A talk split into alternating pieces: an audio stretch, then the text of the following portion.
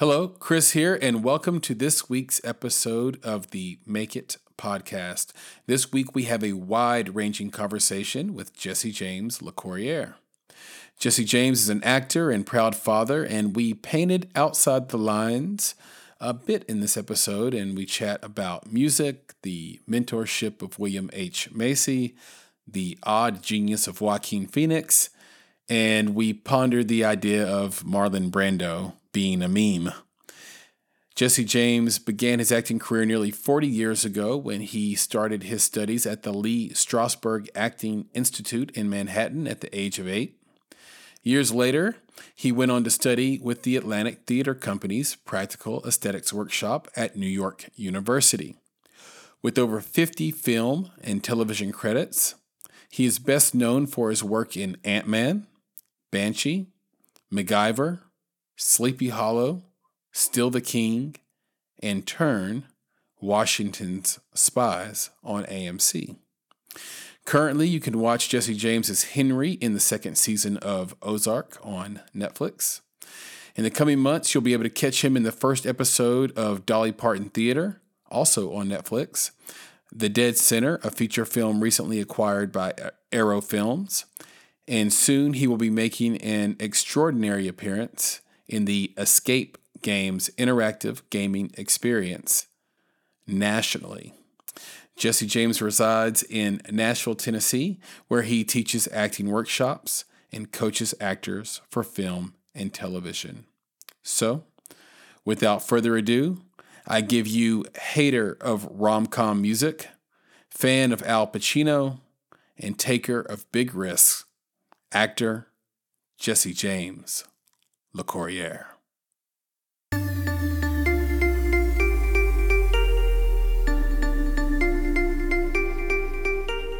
You're listening to Make It, a podcast by Bonsai Creative that helps aspiring professionals in film get where they're going faster by dissecting the advice, knowledge, and insights of professional creatives in the film industry. I'm your host, Chris Barkley.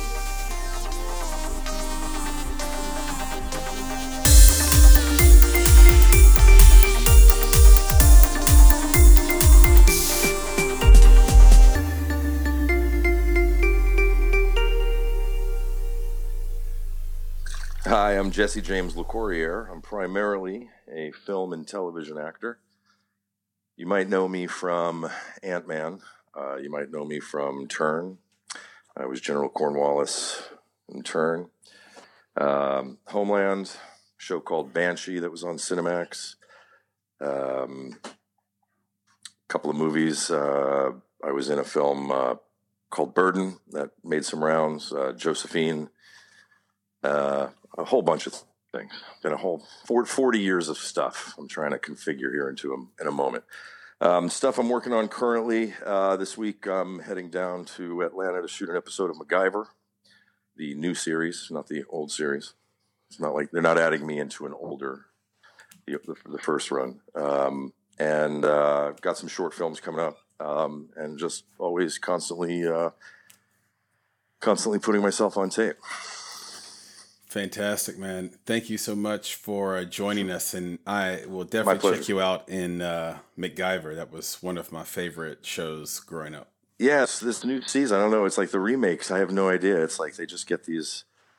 It's like it's like insert insert new pretty faces. You know what I mean? Not not that the original MacGyver was all that pretty, but he had great hair. You know. He he did, and and look, it's it's very much about um, how business works. So if if someone proves a business model successful, then they'll just repeat that with new products, and so that's kind of what happens. Yeah, and you know what? And it's and, and the frustrating thing for me, or that I sense, is like being in the business. It's hard, you know. It's like we know in those in the business know like what the truth is, and it's sometimes telling the truth and saying the truth, like saying, "Oh, it's a reboot," or "It's a this," or sometimes that's like like a big no no. You know what I mean? Because mm-hmm. I'm sure producers and people spending millions and millions of dollars don't want to be spending you know they don't want what they're spending their money on to be considered some old hat thing you know what i mean so it's interesting when you have insider knowledge to this stuff you know to this stuff and then what you can and cannot transmit and, and relate to other people, you know, or what's what's taboo. So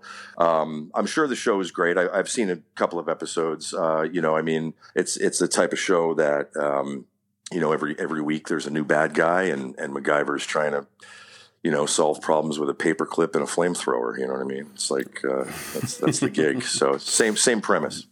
Yeah, absolutely, absolutely. I um I have this random memory of MacGyver one episode where his little sidekick was a little bit too chubby and they were trying to hide from some bad guys and he kept telling his friend to suck it in, suck it in. And right. his friend was like, I can't suck it in anymore. And I just there's a good deal. Yeah, it sounds like there's, there's, always a good good dose of humor in the show, and it seems like I, I, just read the script for this episode, and it's it's kind of the same thing. You know what I mean? It kind of, he has his little band of I don't know if he had a band. He has a band of people now, like his little team of people, you know, and and I, I, can definitely see how one of them is kind of the more comedic, the other one's the more kind of nerdy, the other one's a little more, you know, socially graceful, you know, and so. Um, and I'm I don't I'm not working with the actual Mac on this one. I'm working with the team on this one. I'm I don't want to give anything away, but I'm I'm I'm the bad guy in this one. So mm, surprise, surprise. So like, but surprise, but, surprise, yeah. But no, I took it very seriously. I was like, oh, being fat is like a liability. Oh, right on. Yeah. Oh, I see what you mean. Like, right. You know, and, you want to know what it can be sometimes too. It's like uh, I, I forget what show it was or something I saw where it was like you know, the entire show or the entire film was devoted to this one character feeling bad because he was tiny. I think, you know, mm-hmm. he was like, you know, and then at the very end of the movie, being tiny is what saved everybody because this this character was able to like slip through the pinhole and, you know, uh, uh, diffuse the bomb or something like that. So That's it's awesome. like, you know, but I see what you mean. Like you took it as you took it as gospel. yeah, I, took it as life lessons at age eight. Yeah, like like oh, you, you don't want to be the the short end of the stick here. As a as well, a, wouldn't it wouldn't it wouldn't it suck if you were being chased by like you know a, a killer or a serial killer? And it's like yeah, what kills you is the fact that they could see your gut. You know what right. I mean? yeah, yeah. That's exactly right. And and, and then Terrible. of course other sitcoms like Seinfeld threw that on its ear where Newman would come in and save the day. Remember when he ate all the muffin tops? And oh yeah, exactly. he's like, I'll need a couple of hours. Just bring me some milk, and I'll yeah. eat all the muffin tops. So then, so being fat saved the day. Uh, kind of like your tiny guy situation. So anyway, big aside. Uh, let, us jump right into this thing. Um, Absolutely. Let's get it started. Um, what is the biggest challenge you've overcome as an actor, and how did you overcome it? Uh, let's see. That's a good question because I mean I've been acting for you know uh, I'll be 48 next year, and I started when I was eight. So 48 minus eight is 40. So that means, yeah, 40 years. So you're asking me what my biggest challenge in 40 years has been. Um, well, the one you've overcome. Well, the one I've overcome. Uh, you know, that's, I mean, you know, it's interesting. I mean, there are some challenges uh, in this business that are are not meant to be overcome. I believe. You know what I mean. I think there are some that are. You know, I guess I'm just trying to categorize this in my head as I think about a real answer. So it's like some challenges. You know, you're you're not meant to overcome. They are just challenges, and they are the challenge of the business on a on a, on a constant level. Um, there are challenges that if you don't overcome them, you don't stand a chance.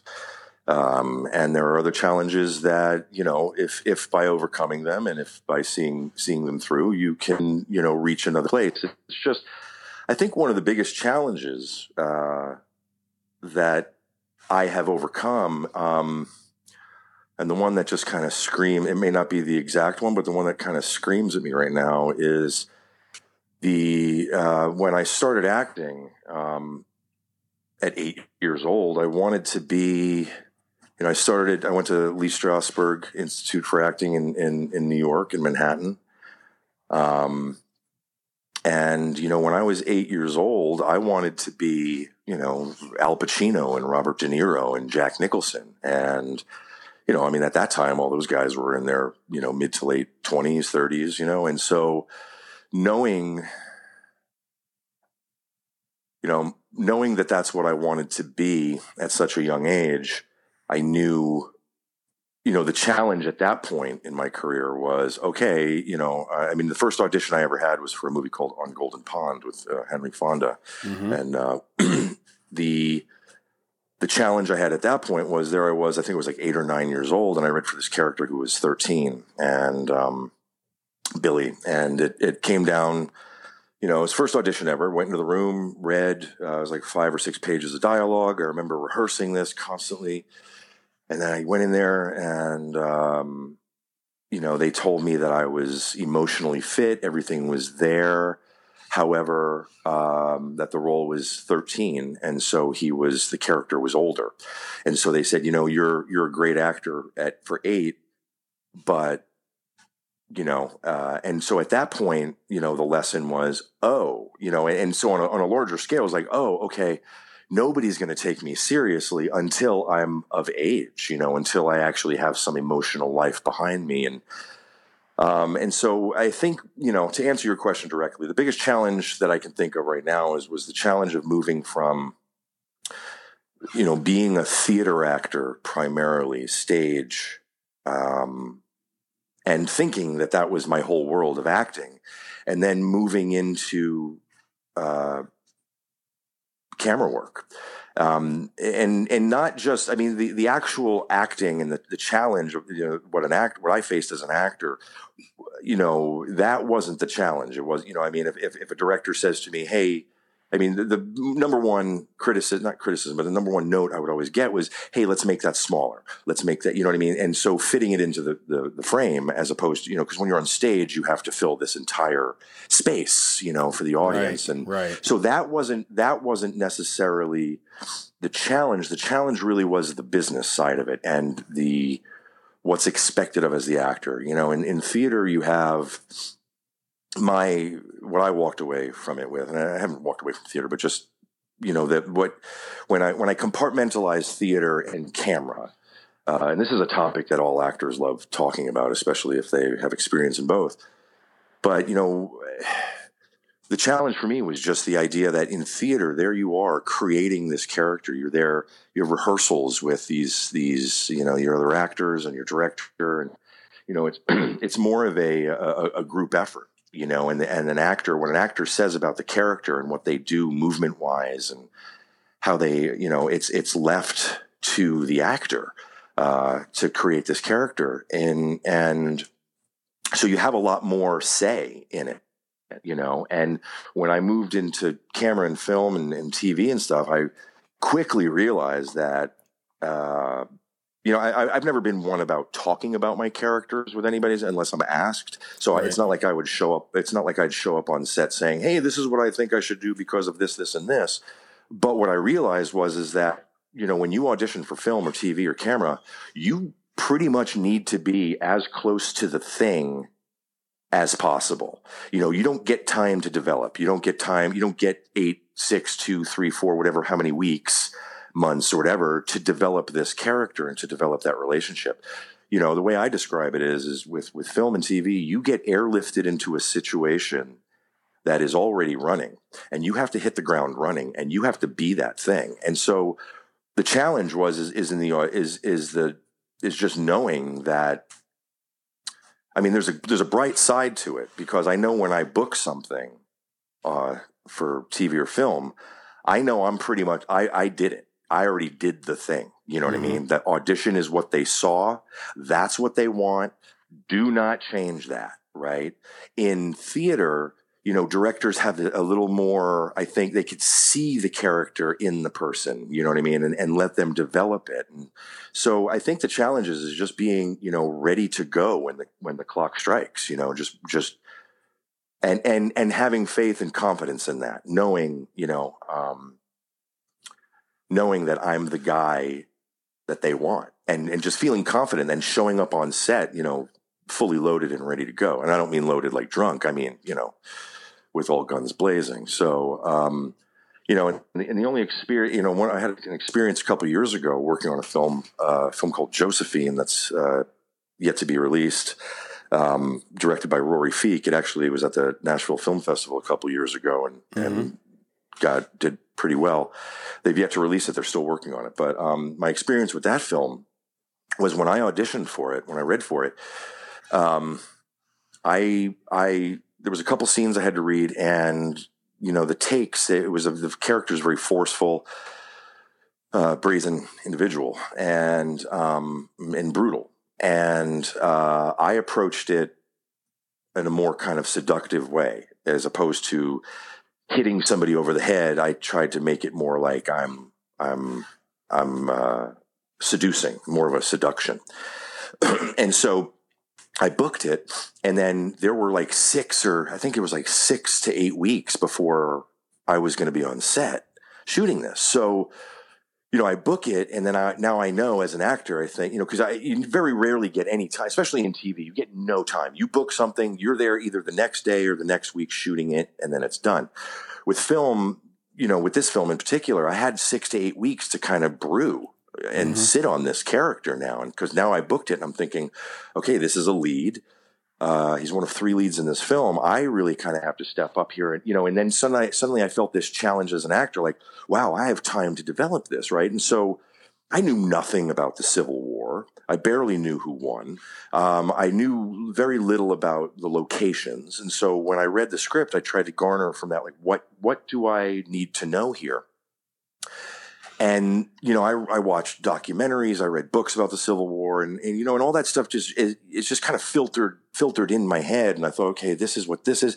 I mean some of it was very educational in the sense of like okay this is you know eh, like edu- like remind like reminders of like you know these guys wore wool and these guys were their feet hurt you know what i mean? Just knowing that on top of whatever the struggle was dramatically within the film there was also this external layer of of of, you know, of existence. I mean, being in a battle and, and, fighting and killing and dying and all these things. And so um, I added all this stuff, you know, and I took notes, and I and I very rarely do that as an actor. I very rarely put pen to paper with stuff, and I don't know why. It's just part of my process because I. Uh, you know, I, I just work different. I work differently like that, and so, but this time, I did that. I like wrote things down and I was going through the script and I was making notes on how this and this and here's my arc and here's where I where I you know here's my character flaw and all these things and then I get on set and we start shooting scenes and I think we shot for 18 days straight and every day the only note I got from the director from Rory mm-hmm. was we just want to see the guy that we cast we just want to see that. And and my you know my my response to that was, but I but I'm so much smarter now. You know, I say I know so much more about all these things, right? But so what I wasn't what I didn't rely on was that guy. The guy they saw was the guy they wanted. Now, granted, uh, uh in in favor of what I'm saying, I mean I read three scenes, so there was so much more to this character that I did have to develop. So when and and Rory understood because when I would say, "Well, hey, I didn't even know this scene existed," so you want the guy that you saw in the audition, but I wasn't allowed the opportunity to do this scene. You know what I mean? So it's so there was this kind of back and forth, and not and it wasn't tense, but it was. I knew when I walked onto set every day, you know, I have to be that guy, and so and the and the only reference point I had was was my read, was my tape. So you know, I'd go back to my hotel room and I would look at, I'd rewatch my audition, you know, and, and try to let that be the thing now. So, you know, suddenly it wasn't about watching a, a, documentary on the Civil War. Now it was watching a documentary on how I was and what I did, you know, and so right. that challenge is, is that I would say that's the biggest challenge is, is, and I, and I, I believe I did overcome it in, in the sense that now I know when I read for something, it it's either right or it's not, you know, and, and how that's kind of trickled down into my submissions is that I know like if I can't get a part in like five takes, three to five takes, hopefully in one, but if I can't get in three to five takes, I'm already thinking in my brain, okay, somebody else is going to get nail this in one, you know, and so I know which characters, you know, and and and as far as development goes, I mean, maybe maybe I need to know a little more information about this character to get it right or something. But I, I generally know like when I'm right for something and when I'm not. Um, and so that challenge, you know, overcoming the challenge then kind of creates its own other little challenges, right? You know, and so it's just an ongoing business. I mean, it's like what I've realized about this business necessarily is is nothing is ever going to go the same way twice. I mean, your emotion, you might feel emotionally elated or grateful or for something, but it will never go the same way twice. It is not an office job. You know, it is not a factory job. It is not a warehouse job. It is not a job where you go in there and you clock in and you do the same mundane thing. That's what makes it incredibly exciting. But when you work a lot, and I've been very fortunate to do so, it it can be a little tricky, you know, because you're you you know sometimes you just want something to go the right, you know, the same way. You know what I mean? So, you know, I mean, it's uh, uh, patterns are patterns help us, you know, and so that's tricky for me, you know, because um, no, I, I am a very gr- yeah. Yeah, no, no, I'm I'm with you completely, and I think the the sum of it is is when you come from theater, um, you can um, you have to kind of be big because people aren't able to see the detail. And when you're on camera, the camera can zoom in, can focus on your eye line, they can focus on your facial expression in a way that won't be yeah. appreciated in theater. So, having that as an obstacle that you overcome, how does that translate to you today with with with what challenge you're facing right now as an actor? Well, it's interesting. What it what it means for me today is that a lot. You know, when I did theater, I I booked a whole lot of I was booking. I booked leads. You know what I mean. I was the I was the young man. I was the was the ingenue. You know, I was the young, and I was I was usually a lead because I could fill that space. I was brave enough, and I took risks, and I was so you know, and and in these community theater areas, you know, it's like I was a considered a great actor. I mean, I had you know, Strasberg was one of my teachers. Uh, Pacino was one of my teachers.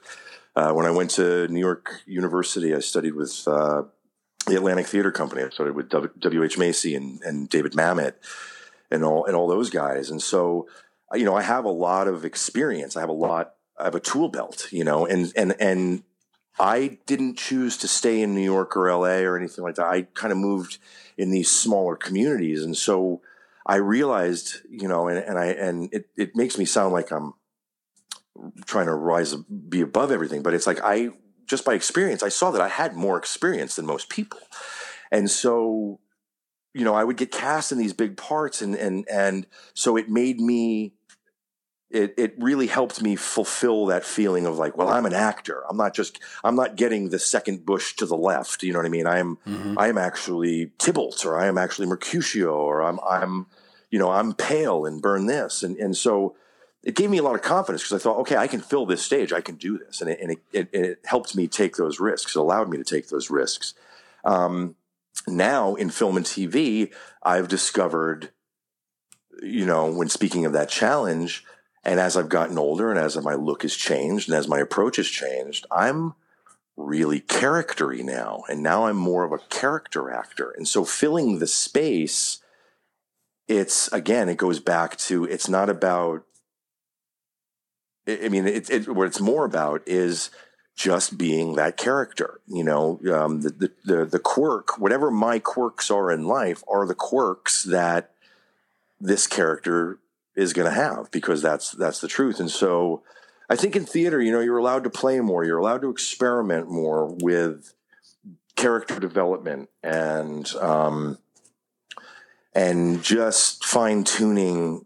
You know, a process uh, that you eventually have to throw throw the fuck away because you know uh, right the process should become inherent at that point you know it, it's just what you do you know what mm-hmm. i mean i mm-hmm. i couldn't imagine being an actor here i am 40 years later and still you know doing the same thing that i you know approaching things the same way i did 20 even 10 years ago you know yeah. Um, yeah. so I, I you know i try to use that you know i'm i'm always going to be moving forward. And, you know, the process of moving forward means that you're going to encounter new things, maybe sometimes before other people or, you know, and so, you know, I'm, I'm, I'm grateful for it. You know, I, those who know me don't think I am, but I am.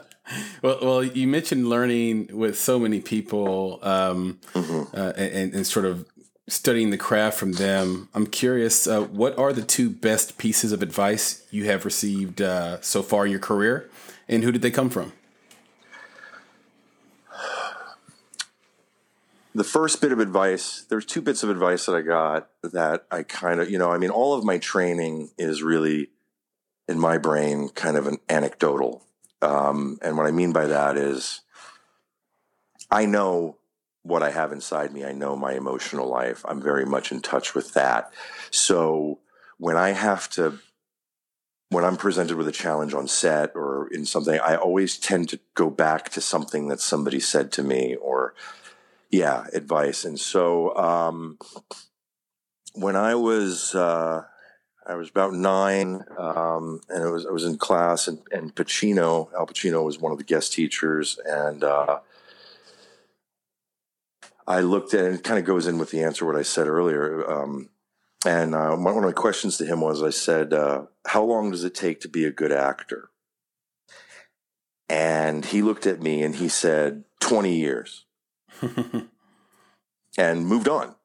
And so there I was at nine, going Fuck, 20 years. Jesus, that's a I'm fucking 20. I'm maybe 30 years old. What do you mean 20 years? I don't have a. And so that not having the answer to that question, it kept it the question in my brain. And then I got to be about uh, 30. It got to I got to be about 30 and I realized exactly what he meant. And what he was talking about was emotional life because there he is. I mean, this is Al Pacino you know, when he's, I mean, he was in his heyday. It was like, I think this was like, you know, uh, Dog Day Afternoon era, uh, Al Pacino, you know, and he comes in and he's looking at a nine year old kid and that's his short answer 20 years and and without explaining it it was almost like I mean, he knew like you're going to figure this out in 20 years. And so when I got to be about 30 and what I what I realized what he meant was is you have to have an emotional life. You have to have developed an emotional life in order to mirror it and play it, you know? And what kind of emotion I mean, when I was 9 I did have a pretty big emotional life at the time. Um, but I didn't have one the same emotional life that I had when I was 29 and and to go a little deeper into that answer what he meant was is that and i've done research on this and so i, I but like you know our lives you know it's like i i, I kind of uh, match astrology to this in a sense and it's like every 20 years you know it, it takes about 20 years to kind of go through all of the emotions that we're going to go through as human beings. You know your fear your loss your love your anxieties you know and you can either play those things the same way your entire life, or you can figure out other, you know, a 19 year old person who loses a girlfriend is not going to feel the same way at 29 when they lose a girlfriend, so to speak. Yeah. You know what I mean? There's going to yeah. be, and, and because at 29, they're going, oh yeah, this has happened to me before. You know what I mean? So you kind of get a little worn down with some of this stuff, and some of that stuff goes away. But the 19 year old is going, "Oh my God, my life is over." You know what I mean? And so it, it, you know, every 20 years, you know, we face these things. I mean, there's there's only 36 dramatic situations in life, really, and we face them all the time. They present themselves differently, and sometimes there's secrets and all, you know, and things kind of go a little differently. But pretty much the same. We get faced with the same stuff all the time. Um, and so it's just how we approach it and how, you know, am I going to do this? Am I going to keep doing this? Am I going to keep reacting to this the same way that I did 20 years ago when it didn't do me any good, you know, mm-hmm. or when it did, you know, and maybe I reacted a great way 20 years ago that now I can't react that way. Why? Because the players involved are different and they're not accepting of how it's going down. You know what I mean? So, as far as uh, advice, I mean, yeah, knowing, just giving time and being, um, you know, I think how that kind of translated to me was uh, there is no rush. Mm-hmm. You know, um, I think you know, for me, those twenty years were spent. I was really on that quest, and then when I figured the, you know, when I found when I found the, the, the the gauntlet, I realized I went, oh, that's what he meant, you know. Right. Um, Any another other, piece of advice. Yeah. Oh, I'm sorry. Go. Yeah, the, the the other piece of advice. Um,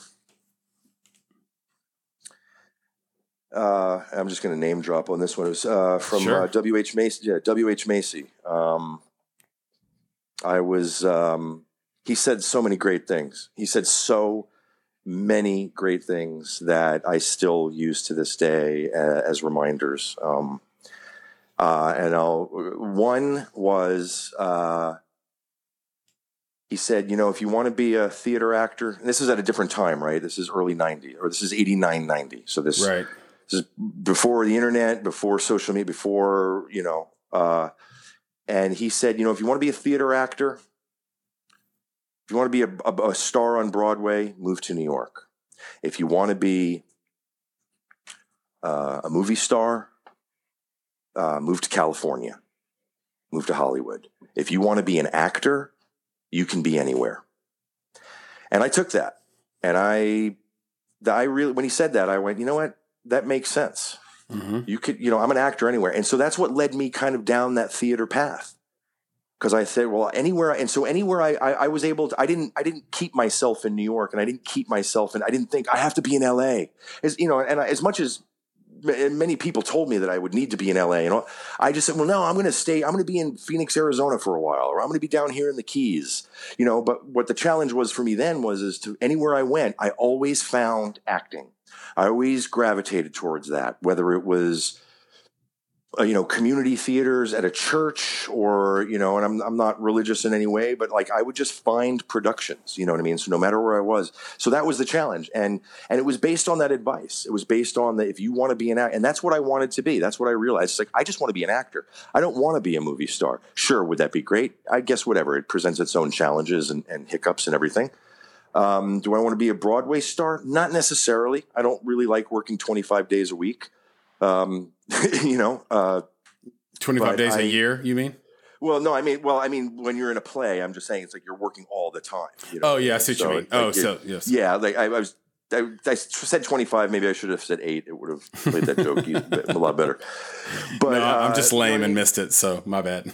yeah, and and theater, it's like theater for me. I love theater and I love doing it, but it's just not what I want to be doing all the time. You know what I mean? I Yeah. I, I I like the idea of just jumping into things and being the guy and, and doing that. So I think So the I thing just, you know, that's at- at so night- um, interesting about that advice too, it's so sneaky good because, and by the way, William H Macy has been like a common thread across many of our uh, guests on the podcast, but um, Interesting. It forces the listener, the, the person that's receiving the advice, to Yeah. decide. To, William H Macy gets to find out whether that person is in it for the right reasons, based on the answer they get. You know what? It, and that's very true. And and I didn't necessarily look at it, it that way at the time because you know you're in the class and and and how could a how could an acting teacher be trying to you know get me to think that way? I mean, I'm here paying and I want you know. But you're you're right because ultimately. I mean, you know, and, and what are the right reasons? You know what I mean? The right reasons or whatever hold true to you. You know what I mean? And and I don't ever, you know, if, if I know I know plenty of people, and I, I've met plenty of actors in my life that they want to be stars. Now, that's great.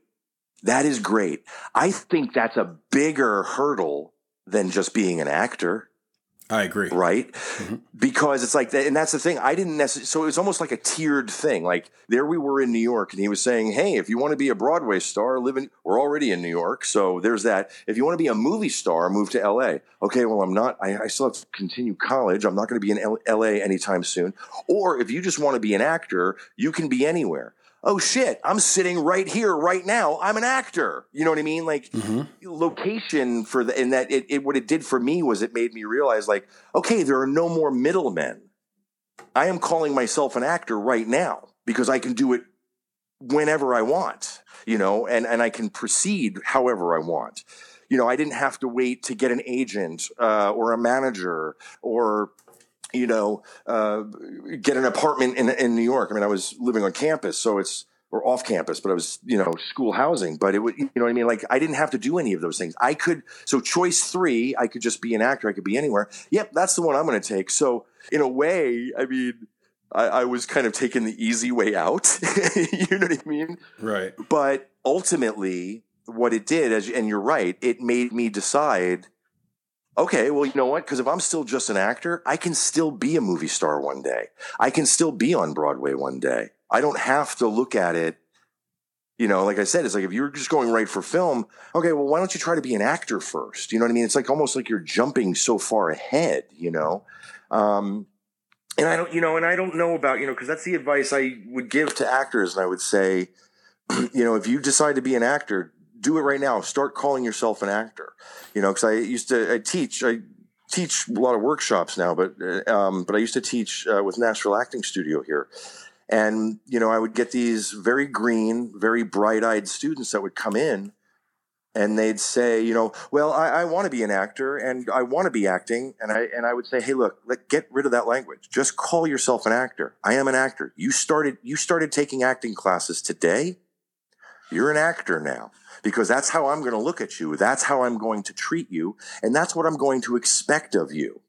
You right. know, I don't, I, I sway on that. I sway on that because I don't know if that's necessarily true because I do now, you know, see, I, I think you do have to have some kind of training. You do have to have some kind of formal input to really call yourself an actor. And, and, the reason I say that is because I can, you can't just sit there and call yourself a chef because you know how to make toast and burn some bacon. Mm-hmm. Right? You actually have to take some classes before you have to t- become a chef. You actually have to jump into the fire, be in a restaurant, take the heat to really be an actor. So, I mean, to be a chef. So, you know what I mean? So it's it's you know I, I use acting and, and the restaurant business, uh, the acting business and restaurant business. I, I equate greatly because I I think there's so many similarities and they run parallel in so many ways. Um, right, especially in the sense that anybody who has an oven can cook, but that doesn't make you a chef. And that's exactly right. And and so you know, I, and I think for for where I was and, and teaching, and it's it's just really about, like I said, getting these students that would come in and they're they're nervous as all fuck all. You know what I mean? And so mm-hmm. it's just mm-hmm. about it's just about relaxing them. You know what I mean? Like I'm not as your teacher, as your coach, as your ally. I am not judging you. You've already taken the step, so I'm not going to judge you. But let's not you know when i when as a teacher you know when i'm teaching like when i hear somebody say well i want to be doing this that's when that it's like okay you're putting a lot of middlemen in the way here it's like no you are it Okay, let's just speak on that level. I'm treating you like you are now. You know what I mean? Now, in the real world scenario, I may not, I may not cast you in something, or I may not think you're a great actor, but in this scenario, I'm going to do the my damnedest to get you to that point where you're trusting yourself and trusting your decisions to do this. You know, it's not an easy, it's not an easy decision. I don't think. I really don't think it's an easy decision, especially as you get older. Right. You know, it was very easy for me because I was eight years old, and my mom one day said, "Hey, do you want to take some acting classes?" And I said, "Yeah." And then the next week or two weeks later, I was I was at Strasberg, You know, and so it was very easy for me at that time. And and when they would say, "Hey, you're a monkey," or "You're a giraffe," or "You're a gorilla," or "You're whatever, a lion," I would just do it. You know, there was no inhibitions. As you get older, you start oh my God, is this the right path? Is this the right thing I'm doing? I mean, I have bills to pay. I have people who care about me. They don't want to see me do this. You know what I mean? So it's, you know, it, I think it, it really depends on where you are in life. You know, it's like how, how you can approach that am I an actor thing, you know, uh, and kind of where you, what you're doing. So as a as a teacher, you know, sort of mentoring these these younger actors, these like you said, bright eyed actors. Uh, yeah. What would be one piece of advice you you'd give them right now? Take risks. Take risks. That's, I mean, that's all I can say. And, and I mean, uh, there is, there is so little that is in our control. Um, there is so there's so very little and the only thing that we can do is take a risk and if you fail fail 100% fail 100% because sometimes you're failing 100% is actually what they're looking for. You right. have no idea. Right. You know what I mean? And until you take that risk and until you fail, you're not going to know what the other side of that is. You're not going to know. You know, I mean, how many times do you walk out of an audition room with the director casting and you have no idea what you did? But if right. you can walk out of there, if you can walk out of there and know in your heart of hearts, I took a risk now, they may never call me again. you know what I mean? I may yeah. have I may have completely embarrassed myself, but guess what? I took a risk. And and I'm not saying take risks in order to embarrass yourself or to do that. I'm saying take the risk because you have no idea where the fuck that's going to land. You know what I mean? You have no idea where it's going to land. They're not they're not in your brain. They're not seeing you taking a risk, right? So why not take a leap? You know, I see a lot of actors play it very safe. They think they, especially new ones, they they don't know they're they're inhibited. They don't, you know, in in, in our social climate, it is not appropriate to just cry on a bus. Mm. You know what I mean? Mm-hmm. It's not appropriate to feel things, and you know we we have to stifle these things, and they get suppressed, and uh, and you know, and so they come into class, and it's like, no, this is the place to do that. This is the place to do that, and it takes a while for some, and it takes very little time for some others. You know what I mean? Um, and I think you have to kind of experience it for a while. I mean, I think you know, with young actors, it's also time you know, another thing is like, what am I going to tell you? It's like time. I mean, there are so very few people who can just walk into a room and have that thing without some training. You know what I mean? Some people are, you know, say prodigies because I mean, it's like, you know, I think the way I look at acting, I don't think anybody's a prodigy at acting. You could be at piano, uh, but acting, I mean, a prodigy. I think the way to describe that is like you're very much in touch with your emotions, and you very and you know exactly how to analyze a script, and you know how to do all these things immediately. Sure, there are a few that do that and know how to do that, but it it takes time. You know, um, the one frustrating you know uh, subject matter when when teaching is when I get these actors, or I would get actors, and I hate to say these actors. I don't mean to, but it's when I would get an actor come to me and say uh, okay, I've been taking classes for two or three months now. I feel like I'm ready. Do you know of any good agents?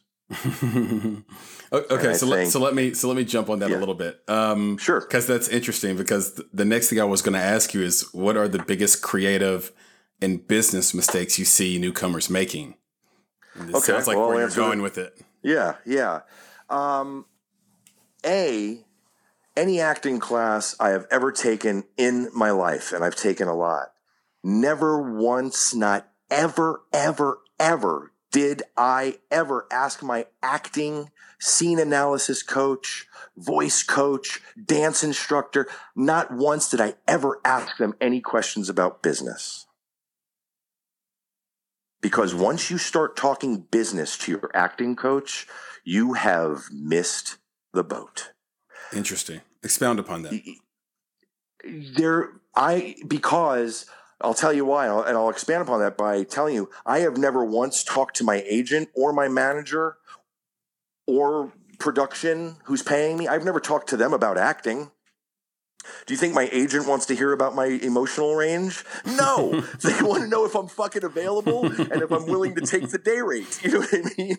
Yeah. So, and so that's the best way I can explain it. It's like compartmentalize. If you're in a scene study class, just because you know, and I understand, and I, and look, granted, they're seeing me. It's a small town. It's a small community. It's growing exponentially, but they see me. They see a guy who has who who works. I've done. I've been. You know, my IMDb is getting bigger. Uh, it's all happening. So they want that personal advice, but asking me that in the context of this is an acting class, you're missing the fucking point. You should be filling every part of your brain with character development and analyzing a script and seeing how you can develop as an actor and and you know, can you cry? Can you laugh? Can you be angry convincingly? Can you do these that's what we're here to talk about.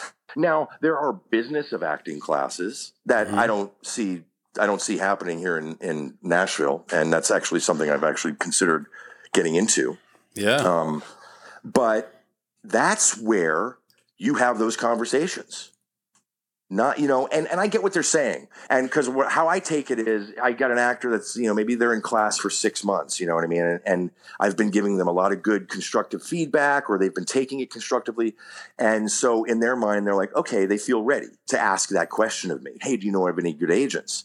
You know i think personally i go well um, you don't want me your acting coach to be the one making that connection for you. That's that's where now being an actor relies you it you have to do that. You're the one who has to go hoof it and go meet agents and go do that. Now I can give you advice as to uh, you know, I mean, you know, and I had an actor once say, "Well, who's the who, who's the best agent in town?" And my advice on that is the one that doesn't piss you off and the one that you don't piss off. you know what I mean? There are no better agents. There are some agents that work, they have different methods and how they work and how they do things, but there's not one agent that's better than the other. You know, I mean, it's the one that when they call you, you guys have a decent conversation, the communication is there. And when you hang up, you're not rolling your eyes going, fuck, why am I with this person? You know what I mean? That's the best agent. That's the best, that's the best partner there. Um, uh, so, I mean, as far as like, you know, uh, biggest mistakes actors make uh, in that well, way. Was, was, that answer like oh. a combination of the creative and the business, or would you say that was that was the business mistake they made? Well, that's a that's a. I mean, I don't know if it's a business mistake because it's a mistake they're making in an acting class. And again, I, I would hate to say that's a business, but I mean, I guess it's a it's a business mistake. I mean, um, and I guess maybe I am kind of blending these questions, uh, which is totally okay, by the way. So yeah, uh, but so I think, I mean, you know, uh, actors. I, I I think you know I think it goes a lot deeper. I mean, it's like you know somebody somebody years ago called me an anomaly, and uh, in this town because of of my experience and and, and because of, of, of my background, you know, and and it's kind of hard being that guy because at at, at sometimes I'm I feel like I'm talking to, to you know when I get asked my advice or I, I feel like am I talking way above their heads? You know what I mean? Or, or, you know, and so I've, I've always tried to, for lack of a better way of saying it, dumb it down a way, you know, in a way that it's not, it doesn't, I'm not, you know, talking about myself in some grandeur way because it's not, it's not grand, you know, uh, it's mm-hmm. just, I just happen to have more experience and I happen to be in Nashville, Tennessee, you yeah. know, and this is where I choose to be. And, and, ironically enough, I mean, the South blowing up in the way it has in the last decade or less, less than a decade, um, especially in the last five years, I made the right move. I was in the right place at the right time, probably the only time in my life mm-hmm. where I was ever in the right place. Because if I was in LA right now, knowing that Atlanta was happening, I'd be pissed off. Right. I'd be thinking, "Oh my God, I my whole life everybody said go to LA, go to LA, go, and I did, and you know, and now it's all happening back on the East Coast, you know, in the South. So mm-hmm. I think that was probably one of the best decisions I made was just staying here. You know, um, you know, it's funny. My my uh, my ex wife, the mother of my child, uh, uh, Caroline Wooldridge Courier, she she uh, runs and owns uh, Nashville Acting Studio. Um, you know, uh, we were together at that point when I kind of made that transition from theater to film Mm-hmm. And um, and I say transition because looking back on that in hindsight, it was a transition for me. Uh, because most of my life was spent going from theater gig to theater gig to theater gig, occasionally booking a commercial, occasionally booking a TV thing. You know what I mean? Like it wasn't my goal. I just thought those things would come. Somebody, I always felt like I was going to get discovered. You know what I mean? That's how I wanted to approach it. I thought, right. yeah, I'm going to do this. I'm going to do this play in front of eight people, and somebody in that audience is going to know Spielberg. You know what I mean? I, I just that's and and that kind of led to me not promoting myself very well. I wasn't you know, I didn't handle it that way. I just thought I'm going to let the work speak for itself, and somebody's going to see this shit, and you know they're going to nab me. Now there were times that that did happen. Somebody would see a play, or they would see something I did, and they'd go, "Hey, you know, I've got a commercial." Were these were these uh, were they life changing financially? No, but there were times when one thing led to the other. Um, but when I so I was at this this kind of crossroads because I wasn't doing a lot of theater here. I wasn't getting cast in things. You know, Nashville's a very small town, um, and I think you know I don't for whatever reason you know I wasn't getting as many. I wasn't booking as much theater wise, seasonal. You know, for a lot of these larger theater you know companies here in town. And I remember one oh and I think it was there was a specifically, I didn't get cast. Uh, Tennessee Repertory Theater, I think it's their Nashville rep, Nashville rep now. Tennessee Repertory Theater was doing a um, version. Uh, they were doing Glengarry Glen Ross by David oh, Mamet. I love that. And I think it was the yeah, and I think it was like the 25th anniversary of the play, right? So it was a big deal, like inherently inside the you know. And I didn't get cast in it, and that to me was a blow that was a personal blow. And I hate admitting the blows, but that was a blow because I thought I studied with David fucking Mamet. You know what I mean? I studied with the guy who wrote this fucking play. Here it is, the 25th anniversary of this play, and I'm not getting cast in it in Nashville, Tennessee right? And it was a big blow for my ego, pro- probably primarily. But then when that dissipated, it was a blow of like, well, what am I going to do? Right? If now I'm not getting cast in Glengarry Glen Ross, what am I going to do as an actor? What the fuck am I going to do in this town? You know? And I remember I was going off on it, and Caroline looked over at me and she said, you know, I wouldn't be, you know, I said something, I think to preface, I said, I said something like, you know, I've been acting for 30 years and blah, blah, blah, blah, blah, blah, and I can't believe nobody, blah, blah, blah, blah. And she just kind of blankly looked at me and said, you know, I wouldn't brag about being an actor for 30 years if nobody knows who the fuck you are. Right. I, right, right, right. I thought about that and I was like, yeah, you know what? Whoops. you know what I mean? I was like, yeah. And so right from that, you know, hey, lesson learned, right? You know what I mean? At least I can admit it. But the thing is, is that right from that, it still what it didn't solve. It, it put my ego at bay. It put all the other things at bay. But what it did not answer was, okay, what are you going to do now, motherfucker? You know what I mean? What are you going to do now? This is your chosen path. I knew it. I knew at nine years old, this is what I was going to do forever. I knew this. Um, and at that point, I was like, what am I going to do? You know, right. are we gonna, are we gonna, you know, we couldn't leave now. I mean, she had a business here. You know, we were on, on the way to getting married, uh, you know, and it was like I was setting up shop here, you know, domestically. And I thought, okay, what am I going to do if I'm going to stay in Nashville? And it was the answer kind of came pretty quickly. And it was like, get an agent and start doing film and TV. You know, start putting yourself out there, focus there. And luckily enough, I'm not kidding, Chris, like maybe four, four or five months after that, that's when I started booking a whole bunch of TV stuff. I booked Banshee. Wow. Book, uh, booked a couple episodes on that. And so, and it was, and, but what I had to do was completely change my way of thinking about my own career like okay yeah you're right. And it made me realize like with with all due respect it made me think like yeah you know what? This community theater is rinky dink shit compared to what i want. So to harken back to what macy said about do you want to be an actor? Do you want you know what i mean? Do you want to be, be in la and do you want to be? At that point that what i was challenged with was you know what? I don't want to just be an actor. Mm-hmm. i want to be known now. Because that's what exactly what i was saying in a roundabout way to caroline. I was saying I've been doing this for 30 years. Right. And so the subtext to that was me saying, Where's my due? You know what I mean? I've paid my dues. Where's mine now? And that was a tran, you know, that was a bit of a transition for me because I it, it made me kind of have to go like, okay, yeah, I do want a little more for what I'm doing now. You know, I, I do want a little more recognition. Um, and so that was probably one of the best moves I could have ever made, you know, and and with all due respect to with her helping me out on that in the way she did. Um, and uh, uh, funny enough, it's like after a couple years of doing just you know not doing theater and not focusing on any live performance stuff, not putting myself out there, not making myself available for it, it meant I was going to be acting a whole lot less.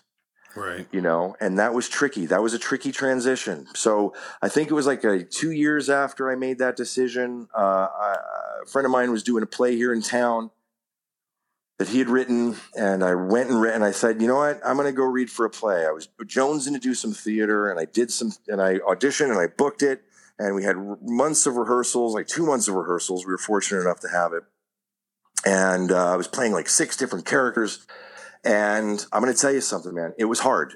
It was really hard to get used to being back in a situation where there we were for hours on end rehearsing something. Mm. And, you know, and now I'm rehearsing and now I'm sitting here watching another scene be directed.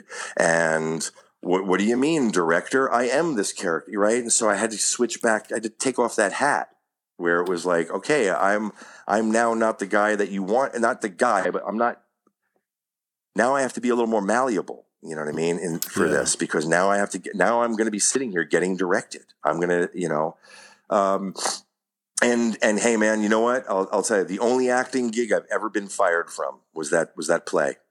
They fired me. they fired me after like two, maybe two and a half months of rehearsal. They fired me a week before we opened. Uh, I had booked right. a show called a show called Revolution, um, and I was shooting, and I was going to miss, I think, uh, a dress rehearsal or a, a, tech through or something like that. And the the director called me uh, like six days before we were supposed to open and fired me. and yeah. Yeah, I mean, I can't tell you how that made me feel because I was, but you know what I did do? I said, "Hey, universe, I got you now. You told me not to do theater a couple years ago. I tried. You know what I mean? So I turned that into a positive thing. Yeah, fuck those guys for firing me and fuck them for not realizing what they had. But my point is on on on a larger level is what it did for me is I didn't just sit back and sulk. I went I, I sulk. I, I, was like, you know what? You're right.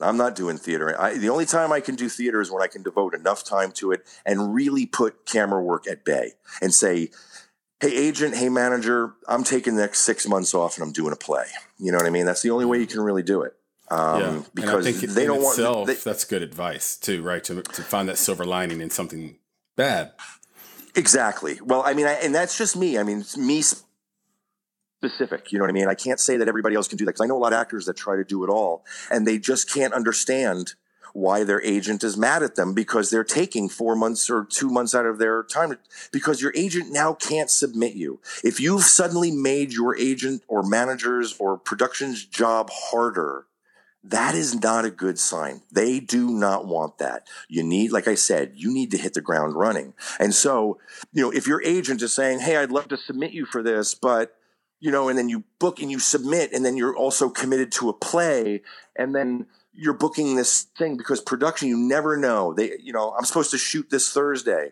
i i don't even believe i'm in the damn thing until i see it on tv or in film mm-hmm. so i don't i don't even i don't even go as far as to believing that i have the part yet until i'm i'm actually seeing myself in it. So they tell me right now i'm shooting thursday. I don't believe that. I'll i will head that way. I will go according to plan. But if suddenly they say okay we're not shooting friday now we're or thursday now we're shooting next monday i go okay. And that's that's a challenge too because it's like if you like your like i said earlier it's like if you like your life to have a pattern.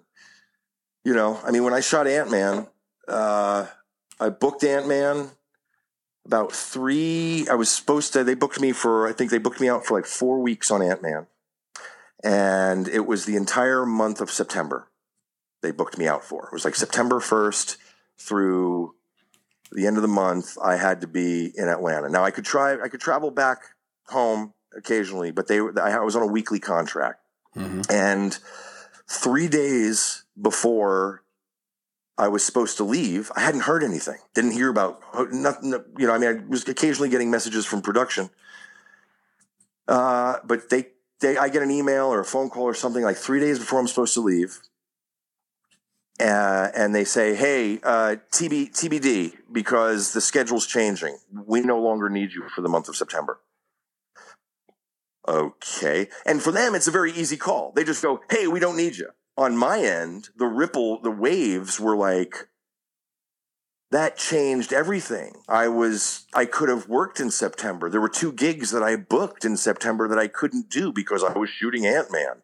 Now, I'm not only out Ant-Man, but I'm also out these two other gigs, right? Mm-hmm. And I'm thinking, "Oh my god, okay." So I'm thinking they're going to surely give me a call here in a couple days and I'll be back. The entire month of September went by and nobody had an answer. Nobody knew what was going on. I wasn't finding anything anything out. Um, I mean, so much so that the casting director, uh, Jackie Burch, God love her, she, I think, reached out to me mid September and said, Hey, how's shooting going?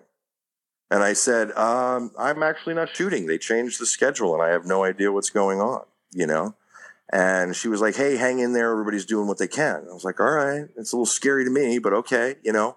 Right. Because um, I thought at that point, well, it's, going downhill now. The only thing I'm going to find out now is that my role was cut or something. You know what I mean? Mm-hmm. Um, so the whole month of September goes by, and at the end of September, I get a call, and they say, "Okay, we've rescheduled your month. Now you're now you're shooting in October, the whole month of, of, of October. We'll see you in a couple days. Bye." right. And so now I'm going, oh, okay. So I just sat around for September to and and work that I booked for October because I was starting to cover you know, mid September. I'm trying to cover my bases for October now, right? And so I'm mm-hmm. booking gigs, I'm taking gigs, and I'm taking auditions, and so now it's a whole new you know uh, book of problems because now I've taken gigs that now I have to quit because now I've got Ant Man coming. You know what I mean? Right. And so it was it was a mind fuck, man. And, I, and I and I really don't want to sound like I'm complaining, but it's just that it's just as a human being, it's like that kind of shit can really fuck with you. Because let me tell you, October, you know what was October? My wedding anniversary, my son's birthday.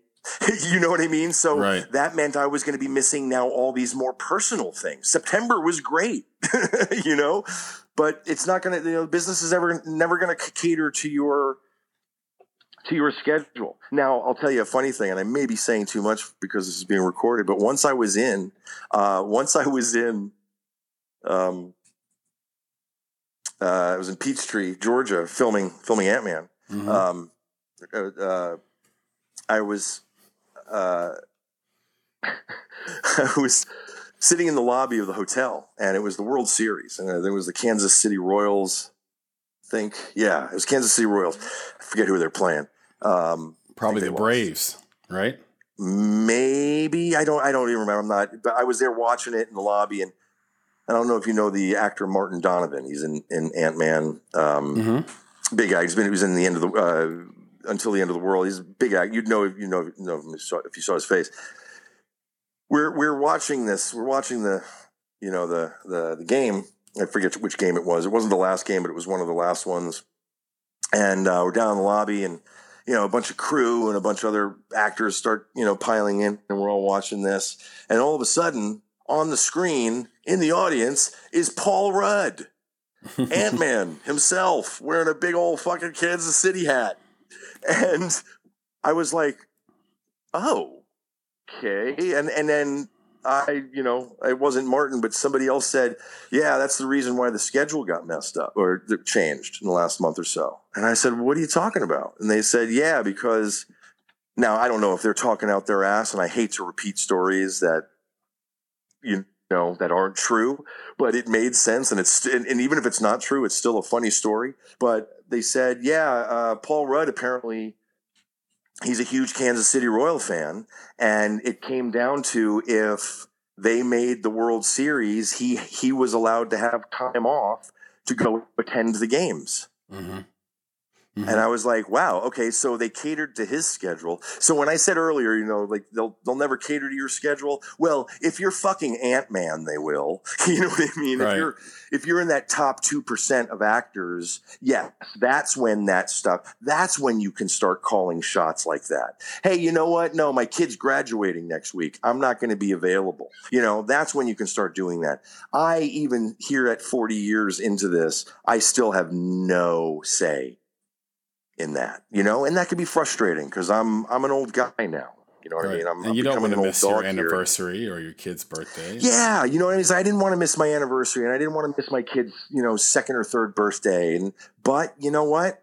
I mean, where wherein then is the sacrifice? You know what I mean? And, and you know what's funny? I didn't miss my son's birthday. I didn't miss my anniversary. I was able to drive back. You know what I mean? Sure, I spent a lot of hours in the car driving back and forth but you know, I, I, put a lot of anxiety into that. You know, I was thinking, oh no, I'm gonna because you just never know when you're gonna shoot something. You know, and I'll, and I'll give you another example.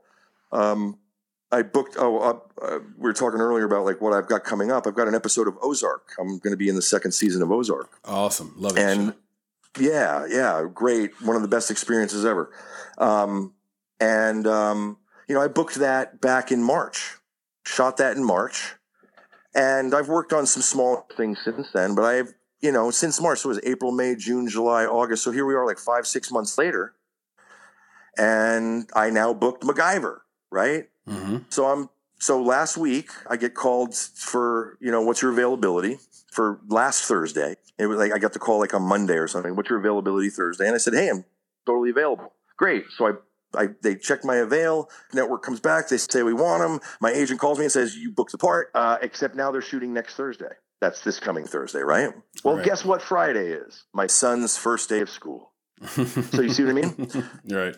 It's and so now I, now my anxiety now the new anxiety for me is okay well maybe maybe they'll shoot me early on Thursday so I can drive back Thursday night and still make it you know what I mean and so and I and I love my son that's that's that is I think he'll be 7 in October that is the only thing in my life that is really challenged you know, I said earlier, it's like I've I've been wanting to be. An, I I knew at nine that I wanted to be an actor my entire life. Having a child is the only thing that has really made me think differently. Hmm. Um, because it's it's no fucking joke. You know, it's it's family. That's my kid. You know what I mean? And and you know, I grew up. My dad was a touring musician my entire life, quite successful in the '70s and '80s. Um, and I mean, he toured for anywhere between 300 and 350 days a year. My dad missed a lot of birthdays. My dad missed a lot of a lot of things, and I knew that I wasn't going to do that. Um, right. right. And I, as as equally as strong as I wanted to be an actor, and I knew I wanted what I wanted in my life, I also knew I'm not fucking doing that to him. I'm not going to leave and I'm not going to, you know, I'm going to try. And that's a struggle. That's, that's probably, you know, I'm probably leading into the next question, but, uh, but that's, that's the biggest struggle for me right now is, is, is that heart, is, are the heartstrings. You know? That's, that's fantastic. The, the, well, the next question actually is something that would be right up your alley because you've been doing it. But, you know, if you had one month to teach someone how to act, yeah. what are the first three things you would teach? So, so you're taking someone at, that's at zero and making them yeah. competent in one month. What are the first three things you would teach them? You know, that would vary from person to person because what I really try to do is see what what people walk in with. You know what I mean? Whether it's overconfident or no confidence at all, or you know, I, I what I really try to work on is, is is with people with with actors individuals is what are their quirks? What are the things that make them how do they see the world differently? Right. You know how what is it about you that makes you stand out you know? Um and so first and foremost i you know so like i said it's it's really individual. And so i just see you know i mean the things i look for is i that, that's one of the first things. Okay what are the, what is this person bringing in the room you know, very much like an audition. You know, what are you going to bring in the room? Are you going to are you going to walk in the room and, and, and introduce yourself? Hi, I'm Jesse James LaCourriere. Or are you going to walk in the room and wait for them to ask you what your name is? Right? right. Like, yeah. What yeah. what is the right way to do it? What you know? What's the thing? Are you going to walk in? You know, I look at what they're wearing. Um, you know, it's funny. I look at people just kind of in general, and and and for me, and I don't know if other people do this, and maybe I'm weird, or maybe I'm I'm right in line with it, but like uh, I, I, look at people that I don't know, like when I'm out in public, you know, grocery shopping or sitting in a coffee shop or whatever it may be. Um, and I look at somebody's style and what they're putting out there in the world, their energy. And I try to see, and what I see, I, people that wear, eh, have you ever seen somebody where the energy they're putting out or what they're wearing or what their style is completely does not match what you're seeing? Mm-hmm. Yeah you know what I mean? It's a weird thing. I don't know. And, many people, I think, kind of gloss that over. Because, and maybe they're better for, for doing that because they just accept people for how they are. Um, but I, I really, truly want to see like what, and I can see that immediately. Like, okay, like, you know, there was a woman a couple years ago that I, and she came in and she'd worked a lot in this town. And she said, you know, I'm really bummed because, you know, she's beautiful and she's probably at the time she was maybe 50, 55, something like that um, divorced, grown grown children, and she had an agent here in town, and she'd already worked on a few kind of, or say a few, a lot of kind of independent local things. And uh, she was really bummed because she was like, you know, I, I, I, go out there and read for these. I, I, I don't book these soccer mom gigs. You know, I, I, I don't book soccer mom gigs. And I was like, why the fuck would you want to be a soccer mom? You're not a soccer mom. You know what you are? You're a MILF. Mm. You know what I mean? You're a, yeah. you're a, a, soccer mom I'd like to fuck. Yeah, with all due respect to saying that, you know what I mean? Right. Like, right. Like, know your type. You know what I mean? And and and she was like, "Well, how do I do this?" I said, "Well, get some headshots where maybe you're where you know you're not because she was trying to fit herself into a market that is completely saturated with soccer moms." Right. You know? And I said, "No, you've got a quirk. Your quirk is that you're hot, you're sexy, you've got an edge, right? Work on that. She gets some headshots where she's wearing a little more eyeliner. You know, maybe her shirt is different or something. It's a little more provocative. I don't know. Her hair is styled. It's a tousled a little more. It's not so straight looking, conservative looking. And guess what? She starts booking a whole bunch of shit. Yeah, exactly. And and and that's just about knowing your type. So the for, for so the first thing I would see, you know, first, thing you would teach is just like what are you bringing, right? Yeah, what are you bringing in? Second thing, can you are you willing to change that thing if you mm. have to? How flexible are you? You know, what is your range here? Um, and that would be the second thing. What is the range? What is the emotional range of this person? What is the emotional like? What what can they handle? What can they not? You know, the first class, the first acting class, Chris, I ever took at Strasberg, first acting class of my life. It's a three hour class on a Friday from, I think it was like two to five or something like that. You know what I was for the first three hours of my acting existence? A glass of orange juice. They made us sit in a room in a chair and we all had to be glasses of orange juice. Yeah. So and at nine, I was like, awesome. You know what I mean? Try to get somebody who's like in their 30s, 40s, fit, whatever, to do that in a smaller town. They, what, what is that? What do you mean? You know, they're inhibited. They like, I don't know what that means. They're questioning it. No, just be it.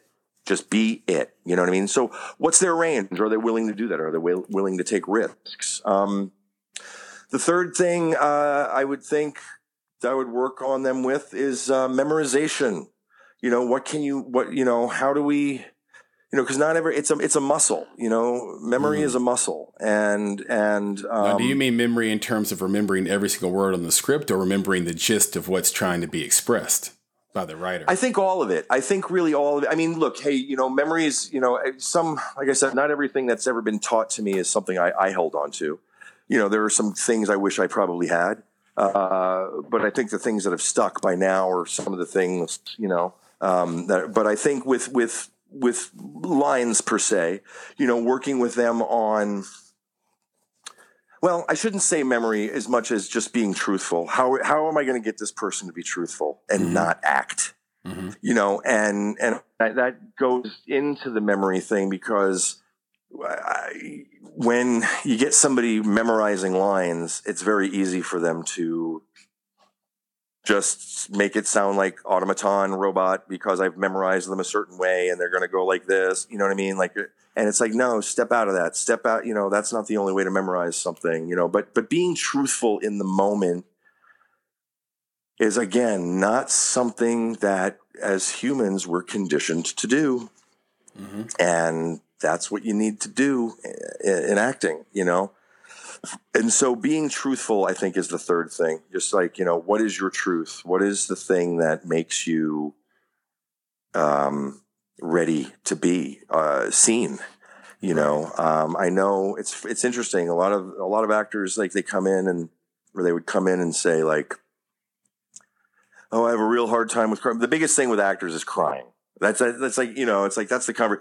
Oh, I can't cry, man. I haven't crossed that. I haven't jumped that hurdle yet. I don't know how to cry. To cry, cry, cry, cry, cry. You know what? Just because, and I've seen actors make that breakthrough where they start crying and they're like, "Oh my god!" and it's like they go out and party with their friends afterwards because they finally had an acting breakthrough.